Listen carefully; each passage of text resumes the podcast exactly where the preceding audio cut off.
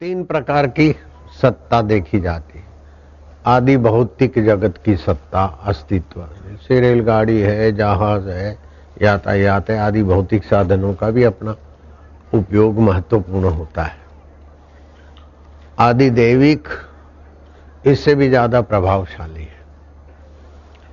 लेकिन आदि भौतिक और आदि देविक में कितना भी आदमी ऊपर उठ जाए, विकसित हो जाए, आध्यात्मिक प्रसाद जब तक सदगुरु का नहीं मिला, नहीं पाया, तब तक हिरणा कश्यपु जैसा सोने का हिरणपुर बना ले पब्लिक के लिए और नज़र डालते ही खेत खली पैदा हो जाए, समुद्र रत्ना कर रत्न देने लग जाए, पर्वत, पहाड़, सोना, चांदी, रूपा, तांबा उगलने लग जाए।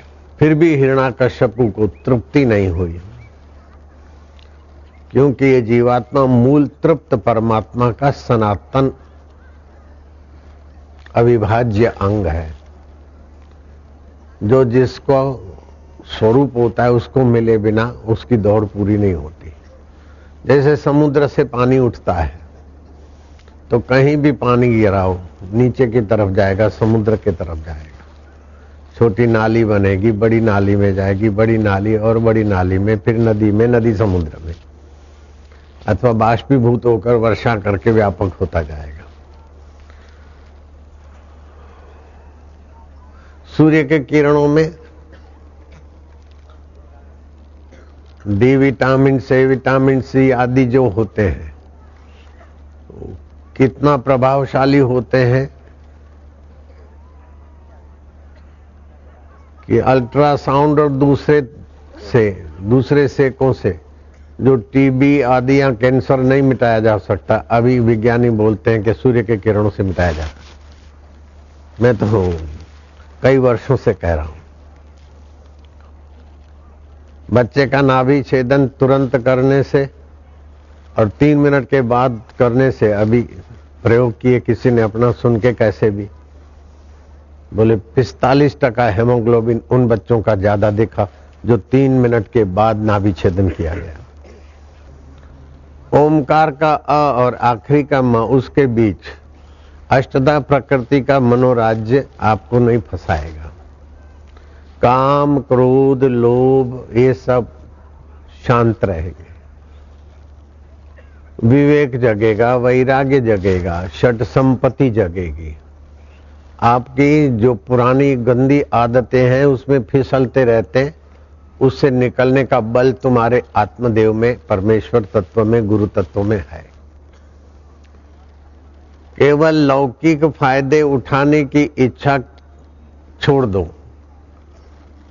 लोग मंदिरों में, मस्जिदों में, चर्चों में सब जगह जाते हैं, लेकिन लेकिन रह जाता है। कहीं न कहीं रुकावट में हम रुक जाते हैं।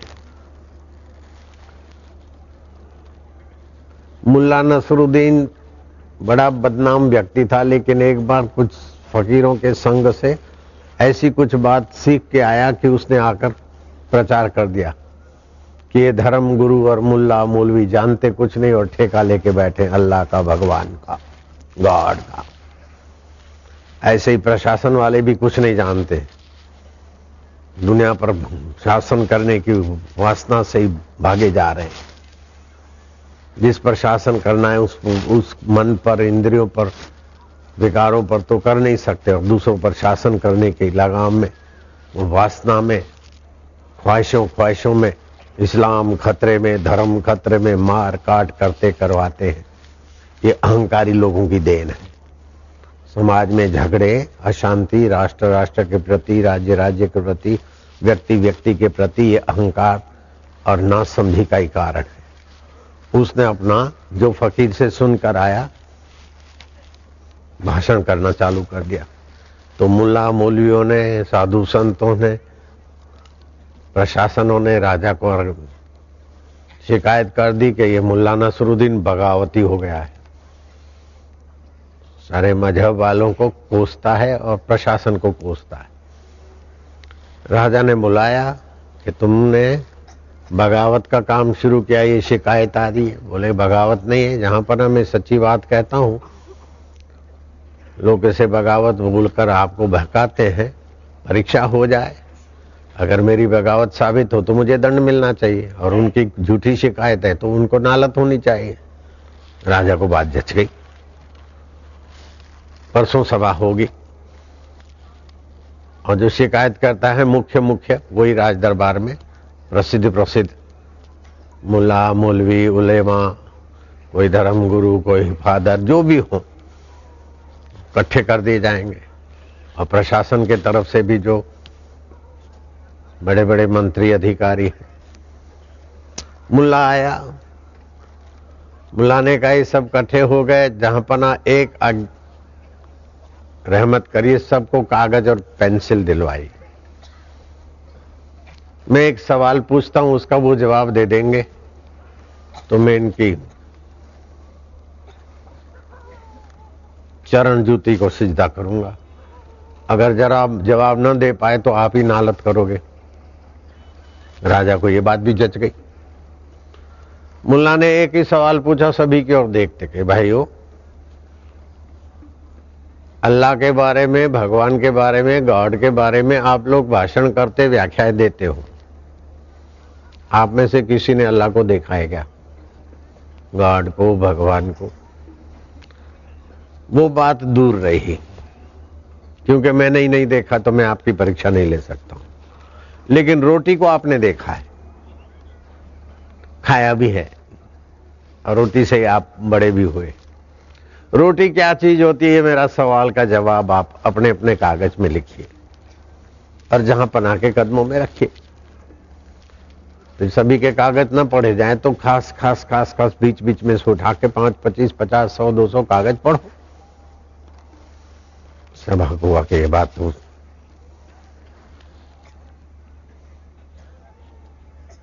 युक्ति युक्त है तर्क संगत है।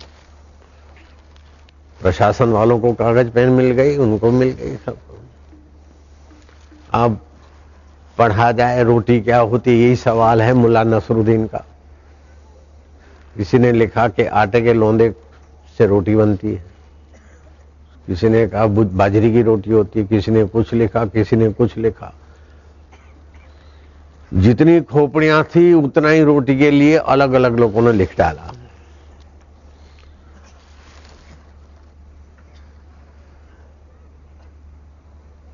जहाँ पना जिस रोटी को रोज देखते हैं, खाते उसमें ये एक मत नहीं है।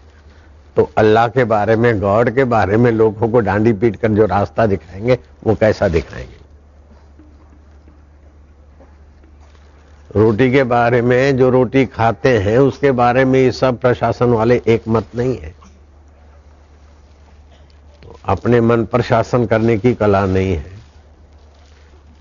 अपने ख्यालों पर शासन करने की कला नहीं है तो दूसरों पर शासन करके हिकड़ी और शेखी बघाड़ते कि और कुछ करते राजा विचारवान था कि मुल्ला तुमने आज तक तो तुम्हारी बदनामी सुनी थी, लेकिन आज किसी भी फकीर के सत्संग से चाहे तुम सीख के लाए हो, लेकिन बात बिल्कुल जगाने वाली है।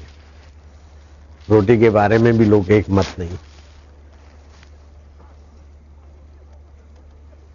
किसी ने लिखा, भूख मिटाए रोटी हो तो फल से भी भूख मिटती।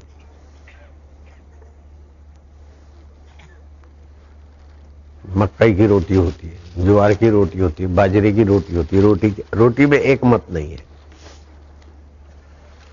तो जब तक शरीर को मैं मानेंगे और मन, बुद्धि और अहंकार में रहेंगे, तब आप एक मत नहीं हो सकते। क्योंकि एक तत्व के तरफ़ आपकी नज़रिया ही नहीं है। तत्व से वास्तविक में सब एक मत हो सकते आँख देखती है, सुन नहीं सकती। नाक सूंघता है, चख नहीं सकता। जीभ चखती है,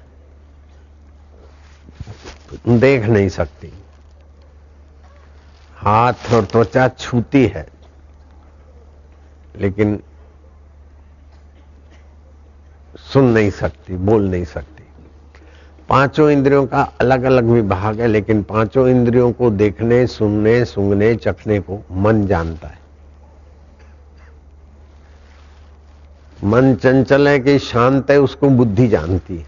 बुद्धि हमारी ठीक है कि बेठीक है, उसको जीव जानता है। और ये सब ठीक होते तो जीव अहंकार करता है, मैं सदाचारी हूँ अच्छा हूँ, और बेठीक होते तो जीव अहंकार करता है, मैं बुरा हूँ, पापी हूँ। लेकिन ये हो हो के मिट जाता है अष्टदा प्रकृति में।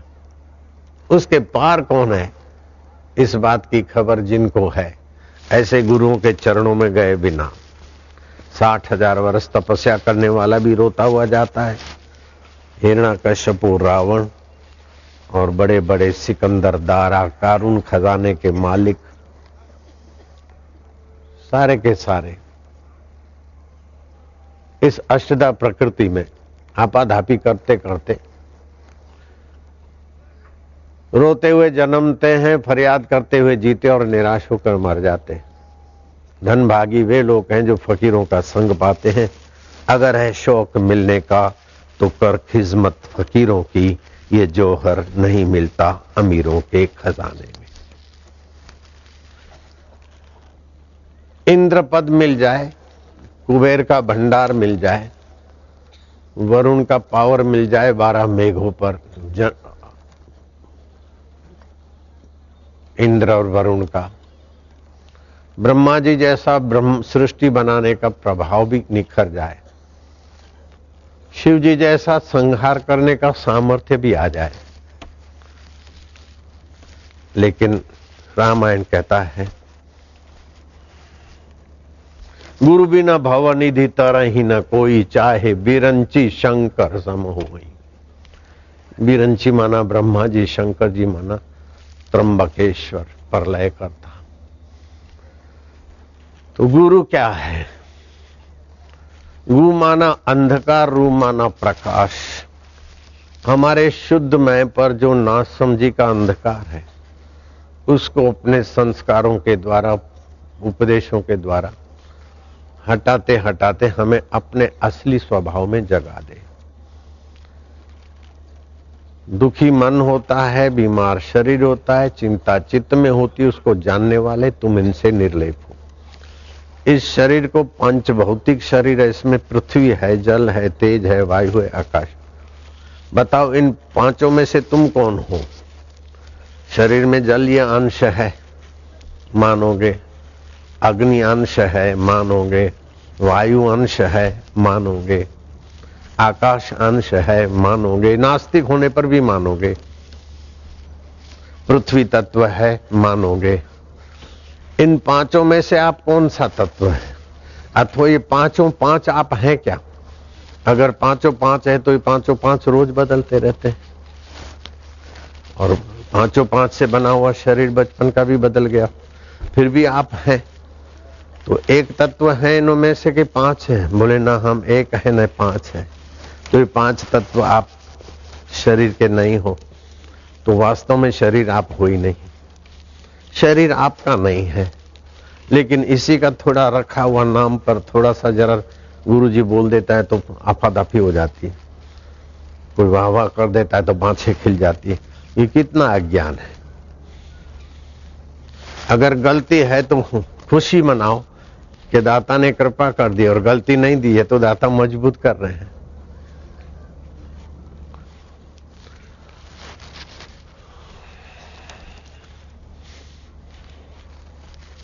श्री कृष्ण कहते हैं, भैया उद्धव ये आत्मज्ञान की विद्या थोड़ी सी भी तत्परता से ध्यान से सुने।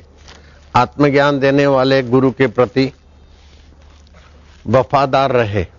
तो बड़ी बड़ी तपस्याओं वाले वहाँ नहीं पहुँचते जहाँ सत शिष्य हँसते खेलते पहुँच सकता है।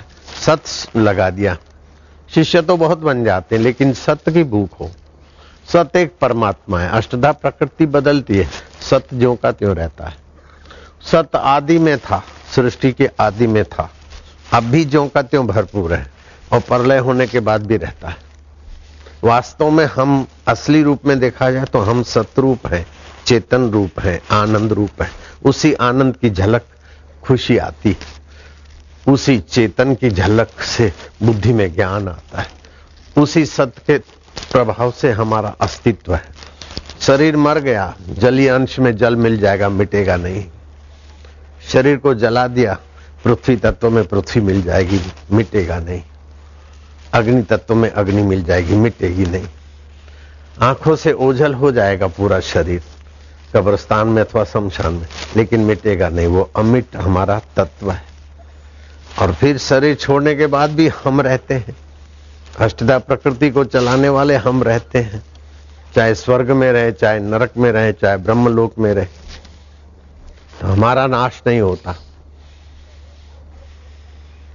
असंगो अयम पुरुष केवल निर्गुणश्च।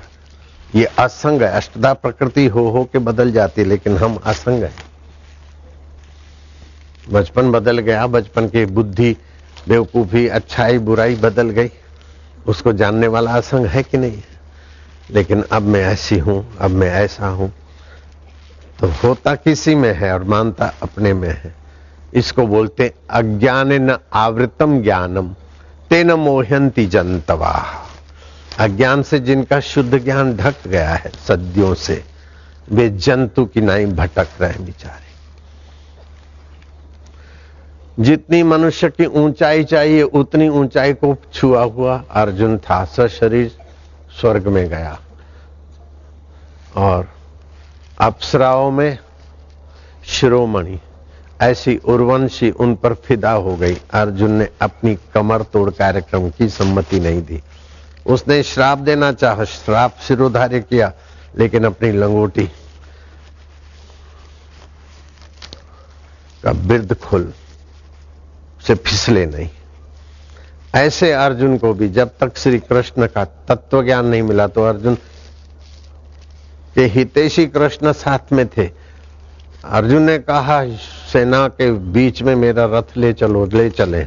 फिर भी अर्जुन का दुख नहीं मिटा। जब श्री कृष्ण का सत्संग अर्जुन ने समझा अध्यात्म क्या है? आदि देवी क्या है? आदि भौतिक क्या है? उसकी जिज्ञासा श्री कृष्ण ने जगाई अर्जुन की। और फिर अर्जुन उसमें प्रवेश किया, तब बोलता है, नष्ट हो मोह। अब मेरा मोह नष्ट हुआ, उल्टा ज्ञान नष्ट हुआ। नष्ट हो मोह, स्मृति लब्धवा तब प्रसादात मया च्युत, आपके प्रसाद से। तो युद्ध के मैदान में भगवान ही तेशी हैं, ऐसे ज़बरदस्त ऊंचाइयों को छूने वाला अर्जुन है, फिर भी उसको सत्संग मिला और सत्संग के अनुसार विचार करके अपनी वृत्ति ब्रह्माकार करनी पड़ती है। चिद अणु को व्यापक ब्रह्म में मिलाना पड़ता है। जैसे बुलबुला है तो चाहे कितना भी बड़ा बुलबुला बन जाए, दूसरे छोटे बुलबुलों के आगे वो बड़ा आदमी है, लेकिन वास्तव में है तुच्छ। वो बुलबुला अपने को खाली पानी मान ले तो विभु है महान है। ऐसे ही ये जीव वास्तव में अपने गुरु तत्व के साथ तादात में कर ले। प्रिय संदेह प्यार में मिड़ई मिठाई, काने जा कड़ाई चखी जो चाह करे। महमूद नाम का एक खुश मिजाजी राजा हो गया। रेशमी कपड़े पहनने का वो शौकीन था।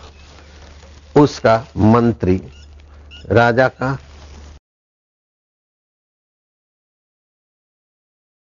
सानिध्य पाने में शौकीन था। दोनों घोड़े सवारी करते हुए जंगल में जंगल में सैर करते आखेट आदि जो भी होगा। उलझ गए। मध्य रात्रि हो गई। कहीं रास्ता मिले नहीं, चांदनी रात में इधर से उधर दिशा। कहीं रात को कैसे भी झोंका बोका खा के पड़े रहे, सुबह हुआ, कहाँ है पता नहीं। भूख सताई, कल दोपहर का खाया हुआ था। कोई जंगली फल मिल गया। महमूद ने निकाला छोटा सा जो चाकू था साथ में। चार टुकड़े किए, दो मंत्री को दिए, दो अपने लिए रखे। मंत्री ने चपाट सर के खा लिए। बोले, जहाँ पना, और मुझे एक फाक दे दीजिए। तीन हिस्से मंत्री ने खा लिए। अब चौथा हिस्सा महमूद खाने जा रहा था। ना, मालिक, आप न खाइए। मुझे दीजिए मुझे दीजिए। बोले क्या तो अकेले को भूख लगी है?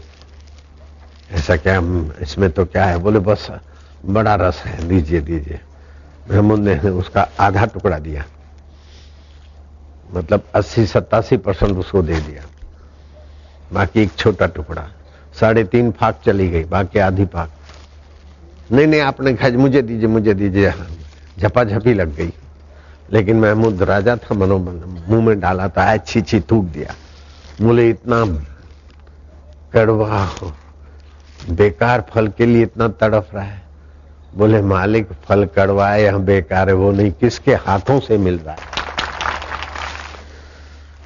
भगवान कहते हैं कि मेरा आश्रय तो लो और प्रीति भी मेरे से करो और ज्ञान भी मेरा पाओ।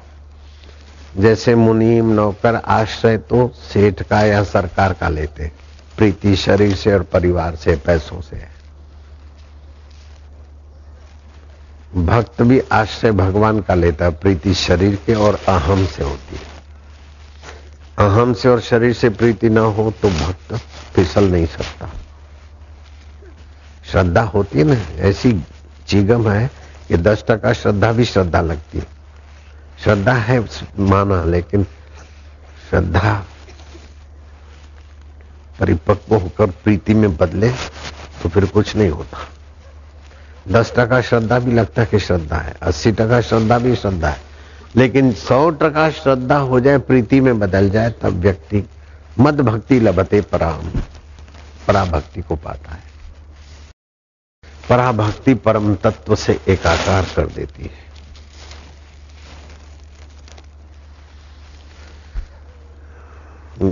वैदिक भक्ति, गौणी भक्ति, अनुरागा भक्ति ये अपनी अपनी ऊंचाई उतार चढ़ाव पे आए। फिर हिम्मत करके तत्पर हो जाए तो पराभक्ति पे पहुँच जाए। जगत तुम्हें आदि भौतिक दिखता है, उसकी परवाह नहीं, लेकिन देखने की नज़रिया तुम आध्यात्मिक करो एक साइंटिस्ट को पीपल का पेड़ दिखेगा। पीपल का पेड़ वैद्य को देखेगा कि इसमें पित्त शामन सामर्थ्य है। पेड़ के छोटे छोटे पत्ते कूपल उसका मुरब्बा बना के खा ले दस ग्राम। कैसी भी गर्मी हो, शांत। वैद्य की दृष्टि है, पीपल का पेड़ सात्विक है। ये ये इसमें औषधियाँ छुपी है। विज्ञानी की दृष्टि है कि पीपल का पेड़ की लकड़ी ऐसी ऐसी है और उसके फर्नीचर से ऐसे ऐसे फ़ायदे होंगे या ये होगा। भक्त समझता कि भगवान की सात्विक अभिव्यक्ति है। पीपल के पेड़ को धागा बांधेगा, घूमेगा। अच्युताय, गोविंदाय, अनंताय नाम और भी शनि देवता का पूजन आदि करेगा। लेकिन तत्ववेता बोलेगा कि वो ही पंचभूतों और अष्टधा प्रकृति में मेरा चमचम चमकने वाला चैतन्य है। अगर चैतन्य नहीं होता तो रस कैसे लाता? फल कैसे खिलते, फूल कैसे खिलते? और सात्विक हवाएँ कैसी बनती? ये ब्रह्म पीपल का पेड़ बनकर अपने आप को पोषित करता है। भौतिकवादी को भौतिक फ़ायदा होगा। आयुर्वेदिक वादे को आयुर्वेदिक फ़ायदा होगा। भगवत भाल वाले को अपना चित्त निर्माण होगा। और तत्ववेता, निर्माण मोहा, जित संग दोषा। अष्टदा प्रकृति के संग दोष से मुक्त अपने स्वरूप को ही देखेगा। अब कौन सी नज़रिया तुम अपनाते हो, उस पर तुम्हारा भविष्य है। किसी को लगेगा कि गुरु हमारे ब्रह्मा है, गुरु विष्णु है, किसी को लगेगा उपदेशक है। लिखते हैं, बापू ने ये कहा, परम पूज्य बापू ने ये कहा। जिसकी जैसी नज़रिया होती उस समय उनका चित्त भी ऐसे ही बन जाता है। और जैसा चित्त होता है, ऐसे ही दिखता है। तो अब चित्त को उन्नत करना है, ऊँचा करना है। तो भगवान नाम आश्रय लेकर शांत होते जाओ तो विवेक बढ़ेगा। बिनु सत्संग विवेक न हो वही राम कृपा बिनु सुलभ न सो दिने दिने नवम नवम, नमामि नंद नंदनम मनुष्य को जो चीज़ चाहिए वो उसके पास सहज सुलभ है। जैसे सबसे कीमती, बहुत ज़रूरी श्वास चाहिए, सहज सुलभ है। पानी है तो निशुल्क मिल सकता है जीने के लिए, पानी पीने के लिए। भोजन है तो सादगी से मिल जाता है। लेकिन चटोरापन चाहिए, वाइन चाहिए, शराब चाहिए, फलाना चाहिए, इसी गंदगी के लिए ही ज़्यादा समय खर्च होता है। ऐसे हाड़ मास के शरीर की वाहवाही चाहिए तो उसके लिए जीवन कई जिंदगियाँ खर्च हो जाती ये हाड़ मास का शरीर क्या है? पंच भौतिक है। इसमें जो जलीय अंश है, खून, थूक, ये वो जल विभाग का है। जो पोल है, वो आकाश है। जो गर्मी है, वो अग्नि तत्व है, वायु तत्व है, पृथ्वी तत्व है। तो ये पाँच भौतिक शरीर है। इसमें से आप पृथ्वी हो कि जल हो, तेज हो कि वायु हो कि आकाश हो, इन पाँचों में आप क्या हो?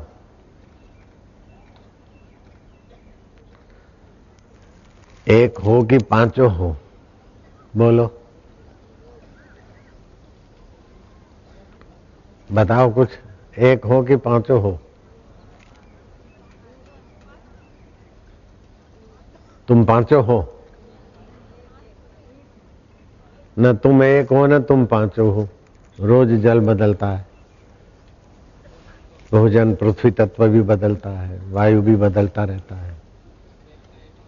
आकाश भी बदलता रहता है। और इस शरीर को अगर मैं मानते हो तो ये टिकेगा तो है नहीं। बचपन चला गया, जवानी बदल रही है। तो शरीर तो मर जाएगा। तो तुम एक भी नहीं हो, पाँच भी नहीं हो। बिल्कुल पक्की बात है। अगर मैं झूठ बोलूँ तो तुम अभी मरो। देर मत करो। तुमको लगता है कि मैं झूठ बोलूँगा? अपने प्यारों की कसम झूठी खाऊँगा? मारे तुम्हारा पाप, दुख, चिंता, अज्ञान। तुम क्यों मरो? तो न तुम एक तत्व हो, न पाँच तत्व हो।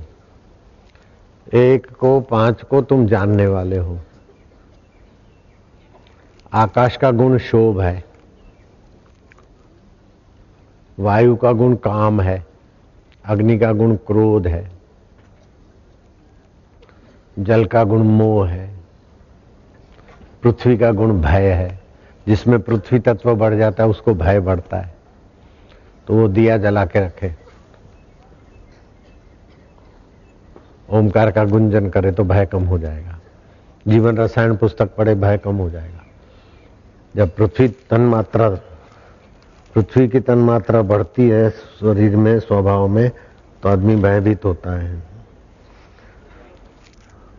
अगर जल की मात्रा बढ़ती है, अग्नि की मात्रा बढ़ती है तो क्रोध होता है। आकाश से क्षोभ बढ़ता है। वायु से, वायु की मात्रा बढ़ने से काम होता है। अग्नि की, अग्नि तत्व बढ़ने से क्रोध होता है। जरा जरा बात में गुस्सा आ जाना, चिढ़ जाना। जल से मोह होता है, पृथ्वी से भय होता है। वो तन मात्राएँ बढ़ती तो। तो भय मुझमें इसका आरोप ना करो। पृथ्वी तत्व में भय आया। जल तत्व में मोह आया। अग्नि में काम विकार का आया अग्नि तत्व शोभ आया तो अवकाश के कारण। तो ये पंचभूतों के अंश हैं।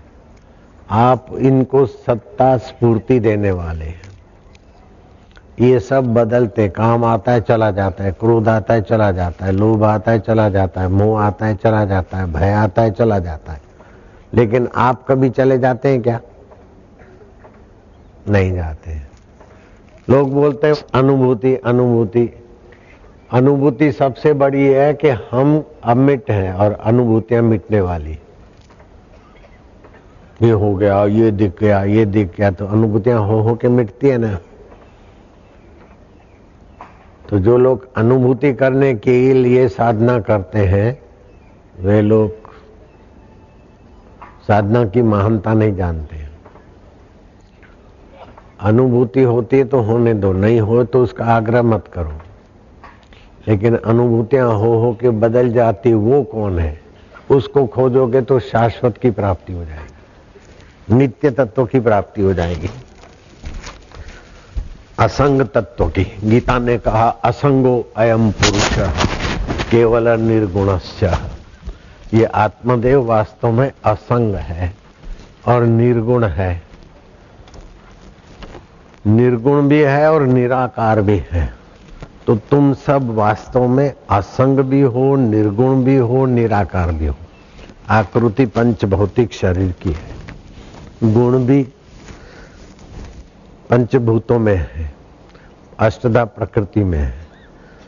तो गुण, दोष और आकृति, ये आप नहीं हो। आपके शरीर में है। तो ऐसा ज्ञान का स्वीकृति से बहुत सारे दोष एकदम छू हो जाएँगे। बहुत सारे आकर्षण विकर्षण स्वाभाविक छू हो जाएँगे। किए हुए पाप माह से पिंड छूट जाएगा। किए हुए पुण्यों का अहंता नहीं रहेगी। शरीर में ममता नहीं रहेगी। तो वास्तविक में जो अहम है जब वास्तविक में जो मैं है, उधर आ गए तो अभी अभी निर्दुख हो जाएँगे सदा के लिए। अवास्तविक में मैं है, और अहम है, मम है, इसीलिए कितना भी कुछ करते हैं, लेकिन अंत नहीं होता, दुखों का अंत नहीं होता। कितना भी कुछ कर ले, दुखों का अंत नहीं होता। क्यों? कि दुखालय संसार, दुखालय शरीर को मैं और मेरा मानकर कर रहे हैं। इसीलिए उसका अंत नहीं होता। तो वास्तव में तुम अनंत के अविभाज्य अंग हो, जैसे घड़े का आकाश, महाकाश का अविभाज्य अंग है। तरंग, समुद्र का अविभाज्य अंग है। मिट्टी के बिना मिट्टी के बर्तन नहीं रह सकते।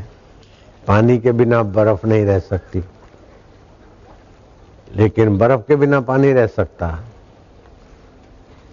बर्तनों के बिना मिट्टी रहती है। तरंग के बिना पानी रहता है। ऐसे शरीर के बिना भी तुम रहते हो। शरीर मरा पड़ा तुम देखते हो। मरने के बाद देखते हो कि ये मरा पड़ा है। कुटुमी रो रहे हैं, ये है, वो है। तो दुख आता है तो तुम सावधान नहीं रहते हो तो दुख के साथ जुड़ जाते तो मैं दुखी हूँ। बीमारी आई तो बीमारी के साथ जुड़ गए तो मैं बीमार हूँ, बेचैन हूँ, परेशान हूँ। उसमें मैं पना आप सत्ता दे देते जासु सत्य ताते कर जड़ माया। तुम्हारे सत्य स्वरूप आत्मदेव से ये जड़ माया का शरीर सच्चा लगता है। बीमारी सच्ची लगती है, दुख सच्चा लगता है, बचपन सच्चा लगता है। सच्चा होता तो टिकता। बचपन तो चला गया, तुम हो। तो तुम सत्य हो, बचपन सत्य नहीं है। तुम सत्य हो, बचपन सत्य नहीं तो बचपन की मूर्खता भी सत्य नहीं है। बचपन की होशियारी भी सत्य नहीं है। ऐसे ही जवानी का काम क्रोध भी सत्य नहीं है। लोभ मोह भी सत्य नहीं है। ये गुण पंचभूतों के हैं। तो सत्य तो तुम हो। लेकिन तुम जिससे जुड़ जाते हो, सब सत सत सत लगते हैं। तुम जिस वस्तु को महत्व देते हो, वो प्रभावशाली हो जाती है। आहा, कितना अच्छा है। अब इसका महत्व तुमने दिया, और तुम्हारा ही रस इसमें प्रवाहित हो गया। हम्म। तो ये बेकार हो गया। तो तुम सतरूप हो, चेतन रूप हो, रस रूप हो। जिस चीज़ को तुम महत्व देते हो, वो रसीली हो जाती है। तो शरीरों में गंदगी, नाक में लीट भरी है, मुँह में थूक भरी है, आँख से कीचड़ निकलती है, कान से खुरेद निकलती है, नीचे के अंगों से मलमूत्र निकलता है रोमकूपों से गंदगी निकलती है। लेकिन काम दृष्टि से एक दूसरे को शरीर को महत्व देते हो तो नई शादी वालों को सुंदरी को सुंदरा अमृत पुत्र लगता है और सुंदरे को सुंदरी अमृत की पुतली लगती फिर जब लड़ते झगड़ते तो बोले राण तू तो चंद्रमुखी नहीं है, तू तो ज्वालामुखी तो तू प्राणनाथ नहीं है, तू तो अनाथ है, मेरे को अनाथ कर दिया। फिर लड़ते तो ऐसे लड़ते। तो नश्वर शरीर को, नश्वर संबंधों को, नश्वर विकारों को तुम शाश्वत अगर महत्व न दो तो वो तुम्हें नचा नहीं सकते, तुम्हें रुला नहीं सकते। तुम महत्व देकर रो रहे ये हो गया, मेरा क्या होगा, मेरा क्या होगा? परलय नहीं, महाप्रलय भी तुम्हारा कुछ नहीं बिगाड़ती। कई बार परलय नहीं, महाप्रलय, आत्यंतिक परलय हुए। फिर भी तुम्हारा अस्तित्व वो मिटा नहीं सकते। भगवान भी तुम्हें मिटा नहीं सकते। शरीर को तो भगवान ने भी नहीं रखा। फिर भी तुम डर रहे हो। क्यों कि तुम मिथ्या से जुड़े हो। मिथ्या में तो कंपन होता ही रहता है। मिथ्या में तो परिवर्तन होता ही रहता है। तुम कितना भी थामना चाहो, नहीं थमेगा। जो भोजन किया उसको थामो, पेट में रखे रखो तो बीमार हो जाओगे। जो भी थाम, जो भी मिला है, पसार होने के लिए। पानी पिया, वो भी पसार होने के लिए। भोजन भी पसार होने के लिए। बचपन भी पसार होने के लिए, जवानी भी पसार होने के लिए, दुख भी पसार होने के लिए, सुख भी पसार होने के लिए। सब पसार होने वाली चीज़ें हैं। लेकिन तुम पसार हुए क्या? अपने को छोड़ के कभी गए क्या? नहीं गए। तुम्हारे आगे से सब पसार हो गया। तुम पसार नहीं होते, तुम नित्य हो। तुम अपने आप के साथ नित्य रहते हो। अपने को छोड़कर दो मिनट के लिए भी कहीं नहीं जाते हो। गहरी नींद में भी अपने में ही हो जाते हो। इंद्रियों से हटकर मन में आ गए। मन से हटकर बुद्धि में आ गए। बुद्धि से हटकर जीवत्व में आ गए। जीवत्व से अनजाने होकर अपने आप में आ गए। अपने ब्रह्म स्वभाव में आए। अपने ब्रह्म स्वभाव से जीव का स्पूर्ण हुआ, बुद्धि का हुआ, मन का हुआ, इंद्रियों का हुआ, जगत का व्यवहार हुआ। रोज एक था राजा, वही परमात्मा राजा, तुम्हारा आत्मा तुम। एक थी रानी, उसकी सुरता। वृत्ति, उसी से सारा पसारा हुआ। एक था राजा, एक थी रानी, शुरू हो गई कहानी। रोज कहानी शुरू होती है, रोज समेट के अंतर में चली जाती। ऐसे बचपन भी कहानी हो गई जुआनी भी कहानी, दुख भी कहानी, सुख भी कहानी। लेकिन कहानी को जानने वाला कौन है? उसको अगर खोजे तो शांत अवस्था आएगी।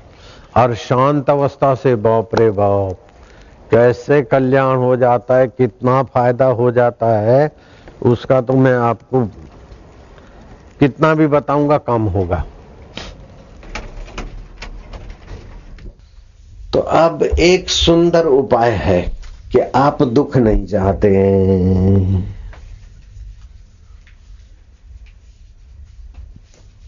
विकार दुख दिए बिना छोड़ते नहीं।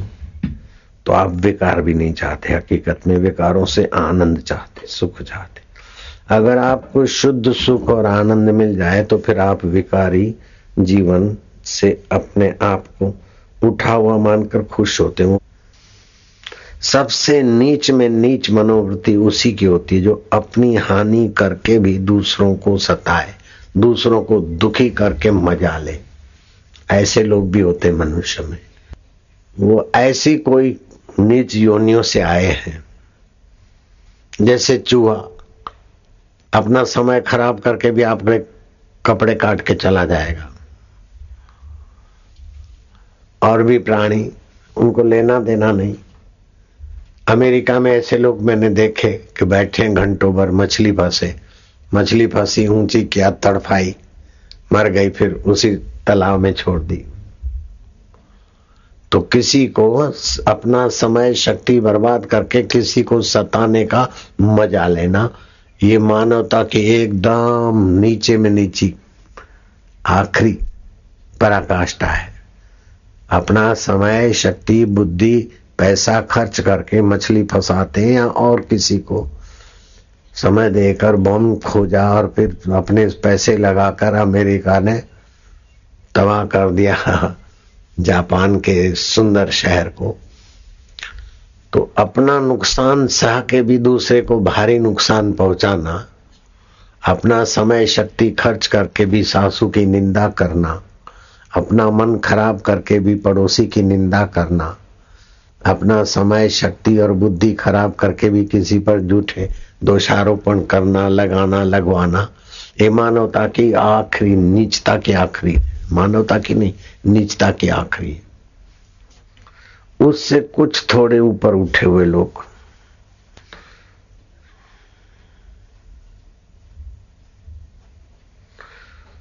वो अपनी जान और अपना सब बचाकर दूसरों की हानि होती हो तो कोई बात नहीं, लेकिन अपने को फ़ायदा तो हो रहा है ना। अपनी हानि को बचाकर दूसरे को हानि देकर भी लौकिक फ़ायदे में जो उलझे हुए वो छठे नंबर के होते हैं। पाँचवें नंबर के वे होते हैं जो अपने लाभ के लिए दूसरों को हानि पहुँचाए तो कोई बात नहीं, अपना लाभ होता हो। और चौथे नंबर के ये हैं कि अपने लाभ में दूसरे की हानि चलो क्या करें? सहना पड़ता है। नहीं होती तो अच्छा है, लेकिन हम क्या करें?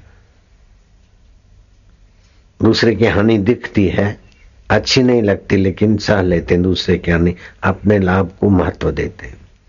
तीसरे नंबर के वे लोग होते हैं कि अपना ही लाभ दूसरे की चिंता नहीं करते दूसरे नंबर के वे लोग होते कि अपनी हानि न हो और दूसरे को लाभ हो।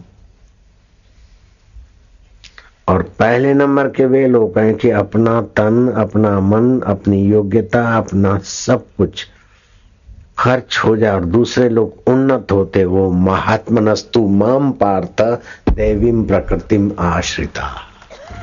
वो महात्मा पुरुष है। अपने तन को, अपने मन को, अपनी योग्यताओं को खर्च करके भी दूसरों की उन्नति चाहे, दूसरों की उन्नति से ही उनको परितृप्ति है। क्योंकि दूसरों के रूप में अपने को ही देखते हैं। भगवान ऐसे पुरुषों के लिए कहते हैं, महात्मनस्तु माम पार्थ दैवीम प्रकृतिम आश्रिता। मुझ परमात्मा देव की प्रकृति का आश्रय उन्होंने लिया है। जैसे भगवान अपना बड़प्पन छोड़कर भी पुत्र होना स्वीकार कर लेते मित्र होना स्वीकार कर लेते नृत्य सीखना स्वीकार कर लेते हैं, थप्पड़ खाना स्वीकार कर लेते हैं। तुमने तो सत्संग के प्रसंग सुने हैं। सचिन भरी छाछ पर नाचना स्वीकार कर लेते हैं। हाय सीते हाय सीते करके रोना स्वीकार कर लेते हैं। हे भैया, लक्ष्मण लक्ष्मण में अयोध्या में क्या मुँह दिखाऊँगा? ऐसा करने को भी स्वीकार कर लेते हैं। प्रातः समय उठ रघुनाथा, मात पिता गुरु नावई माथा। ये सब स्वीकार करके भी हमारा मंगल चाहे, क्योंकि हमारे रूप में वो अपने को ही देखते अपने रूप में हम ही को देखते ये ज्ञानमयी दृष्टि महापुरुषों की भगवान की है। अब सात दृष्टि है, फिर से बोलता हूँ।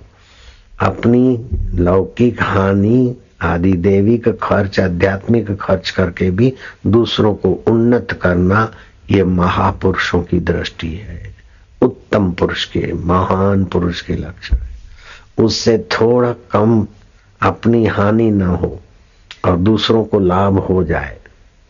ये दूसरे नंबर का, तीसरे का अपना ही लाभ हो, दूसरे की चिंता नहीं। और चौथे नंबर का अपना लाभ से दूसरे की हानि होती हो तो सह लेंगे, चलो जाने होती तो क्या करें? अपने को तो लाभ होता है ना।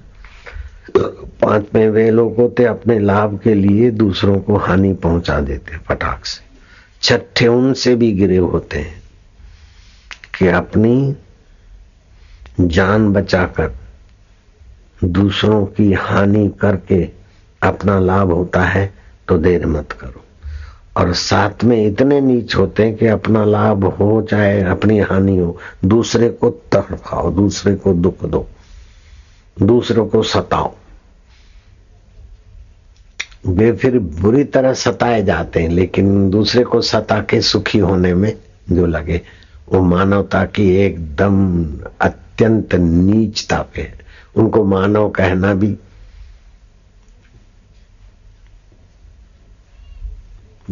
मनुष्य रूपे मृगाश्चरंती। मनुष्य रूपे वो पशु है। असुर है। आसुरम भावम आश्रिता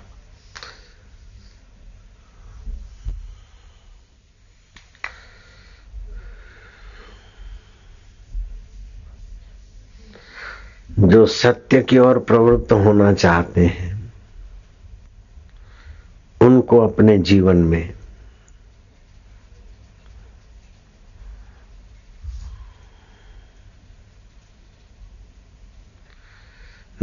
मन और वाणी। इन तीन को नियंत्रित करना चाहिए। देह से उछलंकता न हो, मन की उछलंकता न हो, वाणी की उछलंकता न हो। इन तीन पर ध्यान दें तो वे लोग उन्नति को पा लेंगे शरीर की उछलंकता न खाने जैसा खा लिए, न सोने जैसा सो लिए, न करने जैसा कर लिया विकारों में पड़े रहे, ये शारीरिक उछलंकता है। टाइम से खाया, टाइम से रहे, टाइम से अब दही और जामफल खा लिया। ये शारीरिक उद्दंडता है, मानसिक बेवकूफ़ी दही और जामफल खाना। एकदम कफ बनेगा, जामफल भी कफ वाले, दही भी कफ बने जठरा मंद हो जाएगी, खाया हुआ पचेगा नहीं, बुखार शुरू हो जाएगा। अमृत बोलते जामफल को। खैर, अपनी मानसिकता उन्नत रखनी चाहिए। सत्य की ओर प्रवृत्त होना मतलब परमात्मा की ओर पर प्रवृत्त होना तो उसमें जीवन संयमित होना चाहिए, सद्भाव। संपन्न होना चाहिए। सत्य की ओर प्रवृत्ति करना है तो परमात्मा प्राप्ति आसानी से होगी। झूठ, कपट, ये, वो करते रहेंगे, हरिओम हरिओम करते होंगे, अल्लाह अकबर करते रहेंगे, अल्लाह मिलने वाला नहीं है। अल्लाह सत्य स्वरूप है, भगवान गॉड सत्य स्वरूप है। सत्य का आश्रय लो। सत्य बोले, झूठ त्यागे, बोले, झूठ के बिना काम नहीं चलता, बिल्कुल बेवकूफ़ी की बात है। झूठ के बिना काम नहीं चलता तो सतत झूठ बोल के दिखाओ। भूख लगी है बोलना नहीं। भूख लगी और झूठ बोलो, नहीं लगी है तो भूखे मर जाओगे। झूठ से, झूठ झूठ के बिना काम नहीं चलता, ये बिल्कुल झूठ, बेवकूफ़ी है। सच्चे आदमी तो सच्चे को चाहते हैं, लेकिन झूठे, बेईमान आदमी भी सच्चे को चाहते झूठा, बेईमान सेठ भी नौकर ईमानदार चाहेगा। बेईमान पति भी पत्नी से ईमानदारी चाहेगा। बेईमान नेता भी अपना सेक्रेटरी और अपना नौकर ईमानदार चाहेगा। ईमानदार तो ईमानदार को चाहते, लेकिन बेईमान के हृदय में भी ईमानदारी का आदर है। इसलिए बेईमानी के बिना काम नहीं चलता, ये भरम निकाल देवे।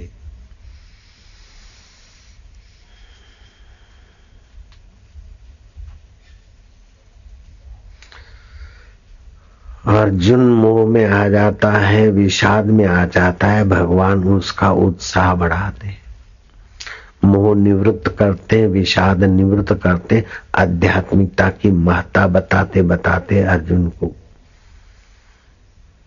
शांत भाव में विवेक पूर्ण और शांत चित्त ठंडा दिमाग बनाकर निर्णय करने की प्रेरणा देते ये भारतीय संस्कृति का अध्यात्मवाद।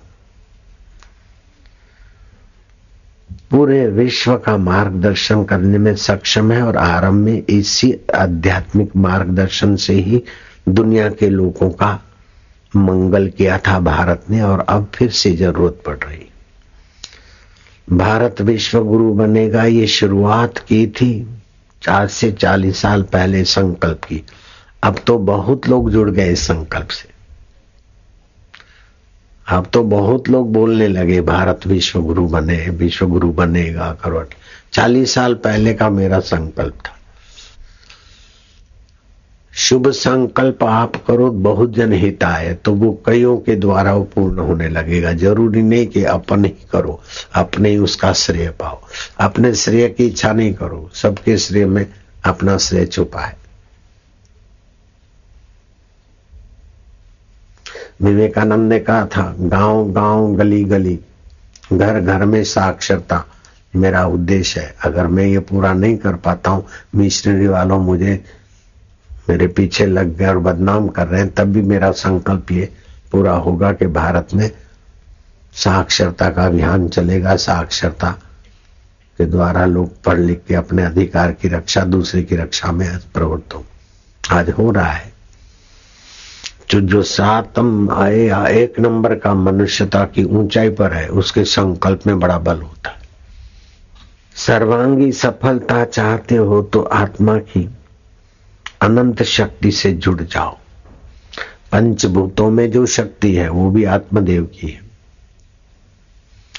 और सूर्य में जो सप्त रंग है, और एक एक रंग का प्रभाव है, सबसे आसमानी रंग ज़्यादा हितकारी। आसमानी रंग घर में लगा हो तो अच्छा है। कलर। आसमानी रंग की बोतल में पानी भर के रखे, और वो पानी पीने में काम लाए तो फ़ायदा होगा। बोतल को अर्थिंग न मिले ऐसे जगह तेल, घी, सूर्य के किरण में रखकर उपयोग करें। पानी सूर्य के किरणों में फेंट मार के उपयोग करें। जीवनी शक्ति बढ़ती है। पंद्रह से तीस मिनट तक सुबह सूर्य के किरणों का स्नान बहुत हित करता है। ऋग्वेद में सूर्य स्नान की महिमा है। वेद में उसका फ़ायदा लें। शरीर को तंदुरुस्त रखे, मन को प्रसन्न रखे और बुद्धि को बुद्धिदाता के ज्ञान से परिपक्व कर दे। इससे आपका तो भला होगा, लेकिन आपके संपर्क में आने वालों का भी भला होगा। आप स्वस्थ रहते हैं, आत्मा अभिमुख रहते हैं। आपका मंगल होता है, लेकिन आपके मंगल में विचार औरों का भी मंगल करते हैं।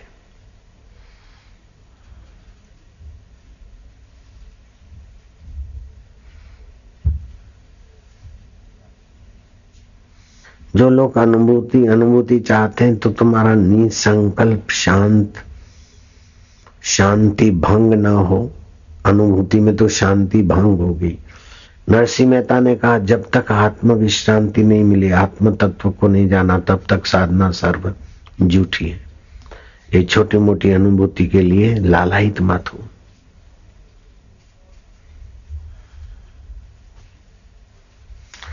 सच्ची अनुभूति तो यह है कि वास्तव में ये जो पाँच भूत हैं, उनका अस्तित्व नहीं है। परमात्मा सत्ता में ये फुरफुराते हैं। ये फुरफुरा के बदल जाते हैं, काम बदल जाता है, क्रोध बदल जाता है, पाँच भूत बदलते रहते हैं, उनके स्वभाव, गुण, ये सब आके बदल जाते हैं। लेकिन परमात्मा तत्व ठोस है। वज्र से भी ठोस है और आकाश से भी अधिक अचल है।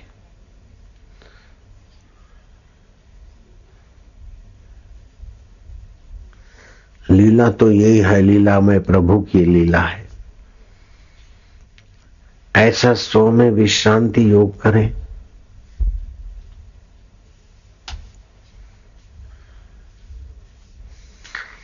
तो शुरू शुरू में भगवान नाम का जप दीक्षा लेकर जो अभ्यास करते हैं वो प्रारंभिक भक्ति है। उसमें विक्षेप रहता है। मन लगे, न लगे, थोड़ा ऐसा, वैसा।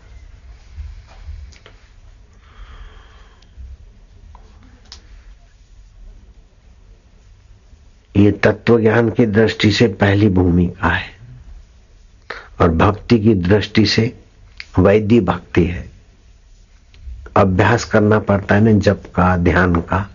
ये आरंभिक भूमिका है। योग की दृष्टि से इसे क्षिप्त अवस्था बोलते हैं। विक्षिप्त अवस्था बोलते हैं, थोड़ा संसार में, थोड़ा भगवान में। या अभ्यास अभ्यास बढ़ते बढ़ते तब रुचि का रूप लेता है। अभ्यास जब रुचि का रूप लेता है तो एकाग्रता बढ़ने लगती है। सत्य संकल्प सामर्थ्य आने लगता है। सुख दुख में कुछ अंश में समता आने लगती है। चलो कोई बात नहीं।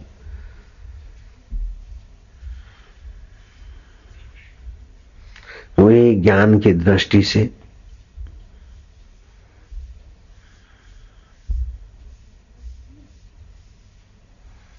योग की दृष्टि से ध्यान हो जाता है रुचि में।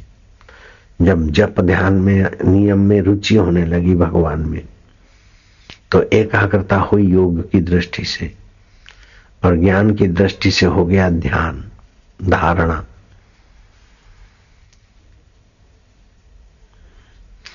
तत्व ज्ञान की दृष्टि से दूसरी भूमिका हो गई और भक्ति की दृष्टि से भगवत साधना होने लगती। तो पहले अभ्यास अभ्यास बढ़कर रुचि, और रुचि बढ़कर रति, और रति विश्रांति में चली आती, पराकाष्ठा हुई। ध्यान देना बड़ा सार सार बात, साधक के लिए हितेशी बात है। अभ्यास से कभी उब जाएँगे, कभी माला किया, कभी नहीं किया, ये आरंभिक है। अभ्यास करते करते फिर माला किए बिना, जब ध्यान किए बिना अच्छा ना लगे। नहीं चाहते हुए भी करें तो समझ लो तुम्हारे अभ्यास ने रुचि की अवस्था ला ली। और रुचि बढ़ते बढ़ते बढ़ते बढ़ते फिर रति रति में रस आएगा और वो रति में विकार शांत होने लगेंगे। आकर्षण शांत होने लगेंगे। गंदी आदतें शांत होने लगेंगी। अभ्यास, रुचि, रति। आ जाएगी परमात्मा विश्रांति। फिर सब कुछ करोगे, लेकिन मन परमात्मा में विश्रांति पाएगा। उठत बैठत वही उठाने, कत कबीर हम उसी ठिकाने।